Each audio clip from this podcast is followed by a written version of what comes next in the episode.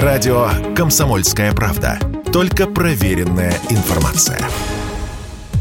Китайцы рвутся вперед. Лидерами по числу продаж смартфонов в России за первое полугодие 2022 стали бренды из КНР, такие как Realme, Vivo, Xiaomi и другие.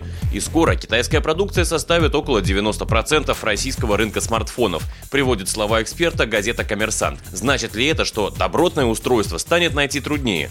В народе пометка Made in China на товаре зачастую воспринимается как гарантия низкого качества. Вовсе нет, китайская продукция бывает очень разной, в том числе весьма надежной, сказал Радио КП ведущий эксперт Mobile Research Group Эльдар Муртазин. И добавил, прощаться с некитайскими брендами россиянам на самом деле еще рано.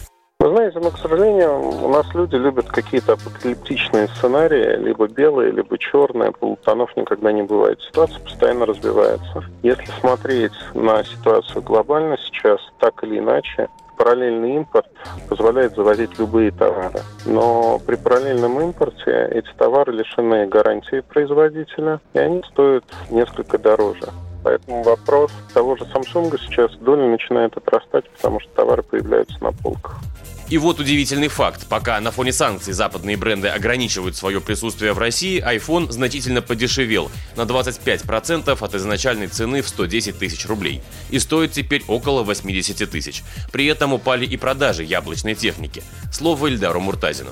Если говорить про падение продаж Apple, оно год году три раза, то есть оно кратное, было в э, феврале, допустим, этого года их доля в штуках была 14%, сейчас она около 4%. Эта причина достаточно банальная. Дорогая техника, техника при этом ограничена функциональная, Apple Pay нету, платные приложения купить невозможно.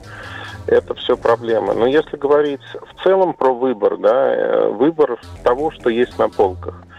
Китайские компании поставляют товары, они есть на полках, они представлены в разных ценовых сегментах, поэтому люди покупают то, что есть вот в моменте, здесь и сейчас. Сейчас айфоны изрядно потеряли функциональности для российских пользователей. Так, россиянам недоступен платежный сервис Apple Pay. Кроме того, на новый iPhone уже не скачаешь многие приложения. Например, Сбербанк онлайн или мобильные сервисы от российских банков в магазине приложений App Store были заблокированы. Василий Кондрашов, Радио КП.